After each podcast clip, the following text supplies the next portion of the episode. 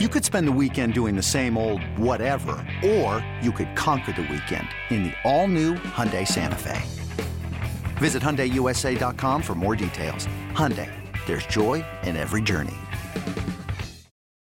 It's only a kick, a jump, a block. It's only a serve. It's only a tackle, a run. It's only for the fans. After all, it's only pressure. You got this. Adidas. All right, George. So let's talk about the big news of the day, or what we thought was going to be the big news of the day, was the Colts introducing the 21st head coach of the Colts in their history, in Shane Steichen. Um, I think a, a, lot to take away here, a lot of different I- intriguing points. I think it's interesting. You want to start with Chris Ballard's maybe reasoning. When Chris Ballard was asked about, you know, why he hired Shane Steichen, he listed that he was a guy of high integrity, high character, a brilliant football mind, and that they see the game the same way. When you heard that last part, what does that mean to you? When you see this game the same way Chris Ballard, Shane Steichen, how'd you kind of take that?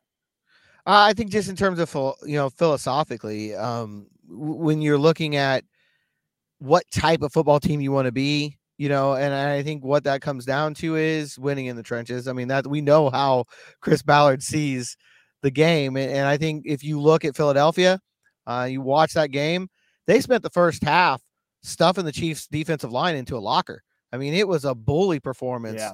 you know, by that offensive line. And so I'm sure Shane Steichen has a real appreciation. And what Philly led the the NFL, I think, in sacks this year.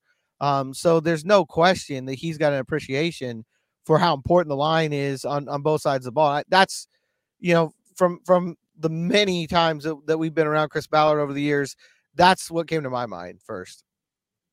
Right, and that's the thing. He loves to build from within, build on a strong offensive line, build a strong defensive line. I'm with it too. You watch the Eagles the way they played this year. I think one of the things that worked really well for them was balance. You know, they able to run the ball really well, but we saw even in the Super Bowl, we have to pass the ball. Jalen Hurts did a, a, really good job passing the ball. A lot, you know, even you know, even when they lost the game, they scored 35 points. Like that was still a, a, an Eagles offense that, for about let's say 85 to 90 percent of the game, felt in control felt like they were dictating the pace. And again, part of that was even though they weren't running the ball outside of Jalen Hurts really that well, they still were able to kind of keep the Chiefs defense honest, which again, I think goes back to one of Chris Ballard's points of just like I said, kind of playing balanced football where you do have the offensive defensive lines kind of, you know, running the show, dominating the pace of the game and kind of instilling their will. Uh, I think that's an area that, like I said, Chris Ballard has tried. Now, that's the only thing I will say is he's tried now for almost seven years uh, to try to win in a certain way, and it's some years it's worked. We saw this past year it did obviously did not work at least on the offensive line whatsoever. So it's one of those where they see the game the same way, and you really hope that Chris Ballard can either get the personnel right or Shane Steichen's the right guy to get the most out of the personnel on the on the roster to where we won't have a repeat of 2022 where you have again, I still think a lot of talent on this offensive line, but now it's how can you get them to play up to that talent level? How can you get them to play up to that pay scale level that they are getting, where they are the highest paid offensive line in the NFL. I think it's definitely an area that they're going to have to focus on for sure. But like I said, it sounds like they are in lockstep and unison, Shane Syke and Chris Ballard, in terms of how they want to win. I do think it's that's big in, in terms of I do think when you look at a lot of organizations, the ones that are successful consistently are the ones that are unified. Owner, GM, head coach, similar vision, similar way to kind of win. And so far, at least that was one of the bigger takeaways and one of the themes from the press conference was it really did feel like Shane Steichen and Chris Ballard almost made for each other in the sense that they do complement and really do believe a lot of the core values that each other's, you know, been pushing in their separate careers.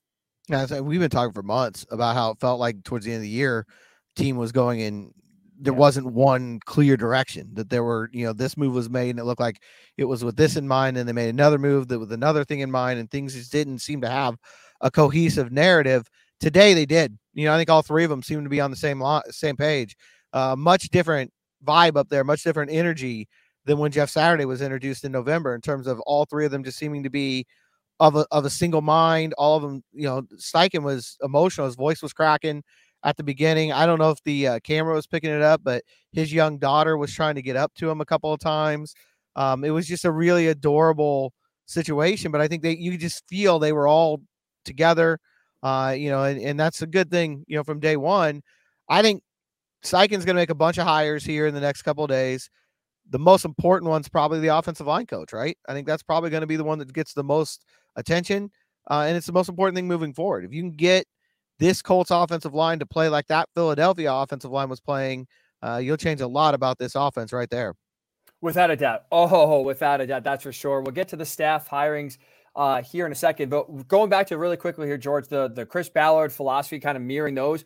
One thing I liked a lot that Shane Steichen said when it comes to his philosophy and offense, you pass to score, you run to win. I think we saw a lot of that too in Philly, where again, you got out to they were one of the best, if not the best, first half team in the NFL. They got out to early. Jalen Hurts would pass the ball a ton. And you could say maybe they not took the foot off the gas, but they were definitely, you know, more meticulous in the second half of games. But a lot of that was you run the ball to run down the clock. And I think we've seen it all year long where you have teams like you look at a team like the Chargers, we see a lot of offensive talent and Justin Herbert's lighting it up. One of the reasons why they struggle in the playoffs and one of the reasons why they blew a 27 nothing lead, they couldn't run the ball. You when you have a lead like that, especially late in the season and we're in a playoff game, you have to be balanced. You have to be able to both throw when you need to, but also run the ball when everyone knows you're running the ball in order to win the game. And that's a philosophy I think I, I think is going to really translate well for the Colts here because you do need both. Again, it's a balance. It's a, we talk about the quarterback so much, and it's very important. It's the most important position in all of sports. With that said, you also need to have some sort of balance where you can't rely on, especially a rookie quarterback, to win you every single game by throwing the ball 45 times a game and trying to salt the clock away that way. You have to establish the run. They have a great weapon in Jonathan Taylor to do so. I love that that philosophy is kind of, again, it's perfect 2022 football. Pass the score, but also when it's time fourth quarter and you're had that lead and how you preserve the lead, run the ball, get four or five first downs at a time, run that clock down. To me, it's the Peyton Manning formula. When he was here in Indy, you know, yeah. throw the ball early, get that big lead, and then for years it was handed off to Edgerrin James uh, and and run out the clock. After that, it was Dominic Rhodes and, and Joseph Addai. But the idea was still still the same: get that big lead, run the ball, and then unleash those defensive ends and, and get after the opposing quarterback. You know, it's a pretty good formula. Worked pretty well around here for about 12 years, uh, and it's working pretty well in Philly this year. I think it's one thing I saw from watching the Super Bowl. As we said, we were going to watch it, you know, with a different kind of mindset. They're aggressive. I mean, I think you can say that pretty clearly. They they were taking shots down the field, um, even in the second half. You know, they, they they're if it's there, they're going to take a shot at it. I think one thing the Colts need that that the the Eagles had, obviously, we talk about the offensive line. That's a big part of this. Uh, dynamic quarterback like Jalen Hurts, you're going to need something like that to make the offense really work. But the skill position players on the the Eagles, I think they had a lot more wiggle than we've seen in Indy. A lot of the Indy guys are straight line guys. They're really good with speed and power, but they're straight line guys. Those Eagles skill position players had a lot more elusiveness. You know, the ability to make a guy miss in the open field. I think they need to find some of that this offseason uh, to maximize what what Shane Steichen wants to do. But the other thing he said about that too is, you know, it's going to change based on matchups. So I think what he means by that is you're playing the 30 second run defense. You may run early. You know, you're gonna you're gonna still take advantage of, of what's there to take advantage of. But I think in general, yeah, that's what you do. You you throw the ball early, you get the lead, and then you lean on a tired defense late and make them try to stop Jonathan Taylor. Seems like a pretty good game plan to me. And that's just, I feel like, just modern football. And I feel like sometimes it does sound like common sense. And if you're a listener, you're probably saying, yeah, no doubt. Like, eh, it's going to, you know, if you're playing a bad pass defense, you're going to want to pass the ball a lot. Like you said, if you're playing the worst rush defense in the NFL, you're going to, you want to run the ball a lot. We've seen plenty of instances in coaches and teams in the NFL that are stubborn, that say, this is what we do well. I don't care if that's the other team's strength. We're just going to beat them. And more times than not, either you know you struggle or it doesn't work, and you lose the game in an area where you could have taken advantage of a weakness. You see, you know, even in the Super Bowl, there's a weakness for the Eagles, and in man coverage, you see two wide open touchdowns from the Chiefs in part because they said this is a weakness, so we're going to game plan for that weakness. And you have Shane Stake, uh, Shane Steichen, excuse me, basically saying that's what we're going to do. We're going to game plan for the other team's weakness. It's basically why Bill Belichick, for now, you know, almost 25 years has been consistently winning in New England. That's he's the king of that. Take away what you do best on, you know, if when he's on defense, you're on offense, and offensively play to whatever your weakness is. And I, I said I think that's that's how you win in the modern day game. Even if you have a great quarterback, if you need to run the ball 40 times because you're playing a bad run team, uh, run team, that's what you do. And I think that's yep. that's something the Colts are gonna, you know, I think Frank Reich did that well for the most part as well. I think also we've seen instances as well with any coach where they kind of get tried and you know kind of stay to what they know instead of gearing towards the game plan of again a certain opponent. But very excited to kind of see that, and that kind of brings us George to at least what Shane Steichen was talking about is four pillars um, when it comes to having a team. He said the four things he wants to rely on, and he wants his team to have character, preparation, consistency, relentlessness, and kept talking about how, which I liked a lot. It's all about the players. Like it is a players' league at the end of the day. They're the ones who make the plays. And I think when you kind of have that attitude of basically we are going to put the players in the best position to succeed, that in a at the end of the day, I think is what separates some of the good teams from the bad teams. Oh, absolutely. And I thought it was interesting because, you know, same same coaching tree here as Frank Reich. We know that we're we're in the same family uh that the Colts have been in now for for 5 years. That part sounded the most like Frank Reich to me. Those pillars very similar to what Frank Reich preached around here. And I think that's a good thing. I know there's going to be some listeners who are probably a little bit uh, not excited about any comparison to Frank Reich, but I think when you're looking at a roster that was built to play for Frank Reich, that listened to his message for 5 years, when Shane Steichen's going to stand up there and say some things that are familiar with his own spin. He's not a clone by any right by any sense of imagination, you know, but that that the basic underlying foundation is the same. I think that's going to be good for the players. It's what they know, it's what they've been taught, uh, and it'll make the transition a little bit easier if they're saying, okay, it's the expectations are similar to what they were in the past. I mean, it's funny, like not that a lot of fans need this reminder, but Frank Reich was a really good coach. And again, he was unfortunately the product of a really tough circumstance where you had zero stability at quarterback. You had a, you could argue, an ascending top five quarterback with Andrew Luck coming back the way he did in 2018 and on the rise in 2019, retire out of nowhere. And he still had some really good offenses, considering the fact that you know you look at the pieces changing each and every year. So you're 100 right. If you hear some Frank Reich isms or Frank Reich philosophies uh, from Shane Steichen, that's a good thing. That's a good thing. This guy is a good offensive mind. That again, we kind of joked about when we were doing our live reaction on Sunday to the news that was breaking when we were live, was the fact that well, um, he's not going to have. You would think. I think I can feel good saying this. Shane Steichen is not going to have the same quarterback carousel that Frank Reich had. You are going to have way more stability than Frank Reich ever had. You're doing the fingers crossed. I know it's a, you have to say it's a caveat. I get it, but the odds of also the odds of five quarterbacks in five years again is extremely, extremely slim. I hope I'm not sitting here in five years from now getting old take exposed and you know having this audio come back up to bite me. But I feel pretty damn good in saying Shane Steichen will have a better, will bet uh, more luck than Frank Reich. And again, if he is a, not a clone, but again has certain principles and philosophies of Frank Reich, that's a good thing because Frank Reich is a really good offensive mind. I, I don't have it in front of me, but I can't imagine that's happened before in NFL history. Not with one head coach. I mean, if you had five quarterbacks in five years, you probably got fired somewhere right. during that stretch. That that's just unheard of. So yeah, I'm with you. And I don't think you're going to see that happen again. And honestly, that's what the whole goal is here to draft a guy, right? That's the whole point behind this. Stop that carousel, bring in a guy, and the kid from Alabama looks pretty good. So we'll see how that works out. Uh, but I think that's that's what you're, you know, that's that is why you bring in Shane Steichen in my mind. And they kind of touched on that a lot today. He's yes. done a really good job developing Justin Herbert. He's done a really good job developing Jalen Hurts. And the number one goal, not the only job, but the number one goal for this head coach is going to be developing this rookie quarterback.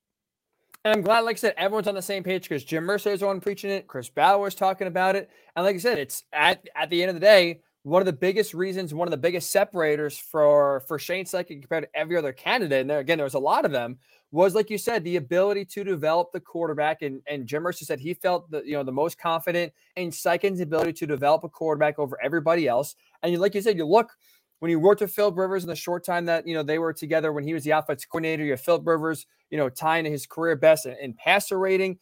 Completion percentage was the second high of his career, uh, highest of his career. You have Justin Herbert then as a rookie, uh, working with him, set the rookie record for touchdown passes with 31. Justin Herbert was offensive rookie of the year that year. And you see what he did with Jalen Hurts, where he, you know, took him to an MVP level in year number two. This is a guy now who has a track record with three different styles of quarterbacks at three different stages of their career, all getting the best out of them. And it's just again, uh, it just it makes you real excited that whoever the Colts do draft, fingers crossed it's Bryce Young, but whoever the Colts do draft, you feel really good about Shane Steichen's ability to develop them. Which again, if that's what he's able to do, mission accomplished. There's a lot more to getting to, you know, being a head coach. I get that. But definitely first and foremost here is, is trying to get the guy into town and having, you know, finding the next guy to be there for a decade. And if you are if you can get Shane Steichen to develop that quarterback to be without a doubt the ne- the guy there for the next decade, mission accomplished. Yep. No, and I think even as this search got started, that's one of the things we were talking about on the show is hey, whoever's in here is going to have to build a really good structure around the quarterback. Uh, and I think you feel like Shane of, of all the guys in this uh, candidacy, and there were a ton of them, as you mentioned, um, probably has the best ability to do that because he knows what it takes. He's seen it done uh, a lot of different ways. Uh, you would assume the guys that he's bringing in are going to be guys that helped him along the way uh, to get these things done. That's the other thing I really like today from him. You know, he was thanking everybody who got him here. As you mentioned, all the players. I think he named every offensive player on the Eagles roster uh, when he was going through that. But he went all the way back to his high school football coach.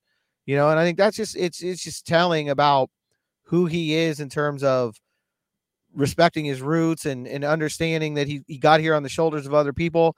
And that's something to me that that really is going to resonate with Chris Ballard. It's very similar to Chris Ballard. I, I think their backgrounds are are similar in that way, and I think it just is encouraging that that they'll work together well because going back to that question earlier about you know them seeing the game the same way that's part of it. I think they see life the same way a little bit. Uh, you certainly had hints of that during the, press conference today. That's true. That is uh, that is very true. You mentioned before. Let's get into it now george the staff right? He was uh, shane Steichen was asked today are you going to retain Gus Bradley as defensive coordinator and Bubba Ventrone as special teams coordinator? Was very non-committal, did not give an answer. Basically said, "We're going to get into it this week." It was funny. I did. There was a trend. He did not answer many questions, uh, like actually directly, which is kind of funny to me. Definitely played off a lot and just said, "I will get into it," or "We'll worry about that." We have to worry about it. But non-committal so far on, on the two coaches left over right now, currently from the Jeff Saturday, Frank Reich regime you think he'll, the end of the day, is should I guess we'll we'll go with should. Should he retain both Gus Bradley and Bubba Ventrone? At this point in the in the process, I think so. I mean, we we talked about the one downside to you know this this taking as long as it did is a lot of guys are off the board. You know, there aren't the same number of candidates, obviously, that there were when the season ended. You know, a lot of guys have been hired. Guys like Ejiro Evero, for instance, out in Carolina. Um, a lot of those positions got filled. So yeah, you know, I think that's part of it. Why? But the other thing, it's important to note, Gus Bradley was there, and Bubba Ventrone was there. They were in the room. They interesting. I every every defensive coach was there uh, from last year. They were all there, all the assistants. Um, so to me, that's that's more telling than than Shane's answer. Yeah, that's really. Yeah, I would assume that's. A, I didn't. Really, they didn't obviously show the the crowd on the camera, so that's a really good point and really good observation. That yeah, I feel pretty safe now knowing if, if you're Gus Bradley, you're going to that press conference, you know you're being retained. You're not. You're not going there. Uh, I would say with maybe your future in doubt or you know getting the word that hey, we're probably going to go a different direction. And I think it's a good thing in the end because, like I said, the Colts defense is not the issue this past year, and I like the fact that he's going to have on the staff a guy with previous head coaching experience when you are making your debut as a head coach. It just helps to have someone who's been there, who knows what it's like. Even though Gus Bradley, look at his record, is not successful, he just knows, you know, some of the ins and outs and, and you know, maybe give Shane Steichen a few, you know, pointers and, and, you know, cut corners in terms of how to avoid maybe some of the rookie bumps or rookie walls that we've seen head coaches run into. So I think also just the experience as well of being a former head coach um, having that next to and kind of on Shane Steichen's side, I think is it would be huge, huge for his uh, learning curve as well. He also interestingly mentioned he was going to call the plays. So he's going to be a first amendment coach, also going to be calling the plays on Sundays for the offense. Do you have a problem with that? No, because I think it's part of why he got the job. I mean, you look at Philadelphia's upswing started when he took over play calling about halfway through last season. Um, so I think that you know if that's what made you the guy the Colts wanted to bring in here, then it makes sense for you to at least be heavily involved in it. Uh, you know, as you come in now, and Frank Reich did it. You know, his whole time here, he did it from from day one. Uh, I think it's kind of the trend. You know, there's I feel like I, I haven't done the research, but I feel like as we see more offensive minded head coaches get hired, um, fewer and fewer offense coordinators are actually calling plays. You know, I think Shane was in the minority uh, as far as working for an offensive minded head coach and being the offensive coordinator calling the plays. Brian Callahan, who was in the search, mm-hmm. did not call the plays in Cincinnati, for instance. Um, you know, and that that seems to be more the, the way it is these days. I thought was interesting. Rich Bisaccia, who was one of the finalists, who Jim Irsay mentioned they really liked and did a good job, said, you know, what what he learned from his interim, he told the the Raiders website this at the end of the season, uh, after his season as the interim coach, that what he learned most was that there was time to do it, that that he could still be the special teams coordinator and still follow, you know, do everything he did on that side, but also during the week go into meetings in other rooms and be the leader of the team. Uh, you know, so I think there's different opinions out there, obviously, uh, but you know, at least there's one guy who's done it who said, "Hey, it's, it's not as hard as it's cracked out to be." And I really think you look across the league, that's the trend. Most of these offensive head coaches are calling plays, and again, I think it comes from look, if you just got a multi-million dollar job, wouldn't you want to do the thing you did that helped you land it? No, you're 100. percent You know, you're right about that for sure. And it's just, it just, it's interesting because when you look at where he's coming from and kind of Nick Sirianni, who again, as you mentioned, was one of in uh, one of those offense coordinators in Indy that did not call the plays. Like I said, that's kind of more of a trend now too. Um, but he came in, was calling the plays in Philly, and gave it up rather quickly. And all of a sudden, like you said, as soon as he gave up the play calling, you saw that Philly offense run the ball, be more explosive, and really be a different team in the second half compared to the first half. So, like I said, I like the fact that he has a lot of experience calling plays already. He wouldn't be like a Brian Callahan, who I was high on, but Brian Callahan would have been coming in calling the plays for the first time if you if you chose to, assuming he would. And then also being a first time coach. That's a, that is a lot on your plate. So it is nice, that, like you said, he has that experience. He's been doing it now for a year and a half doing it at a very high level, guiding the second highest scoring offense in the NFL this past season. Guy in offense that scored 30 points or more in each playoff game, including the most points scored uh, in the Super Bowl by a losing team. So that's a guy like, like you said mentioned. He's done it so far really well. No reason that he should be giving up right now. And worst case, I mean, if we're sitting here week nine or week 10, he looks overwhelmed. Okay, different story. But I think definitely at least to start off, I have no problem with him calling plays and kind of get things going. Like I said, that's where he really kind of so far has made his hay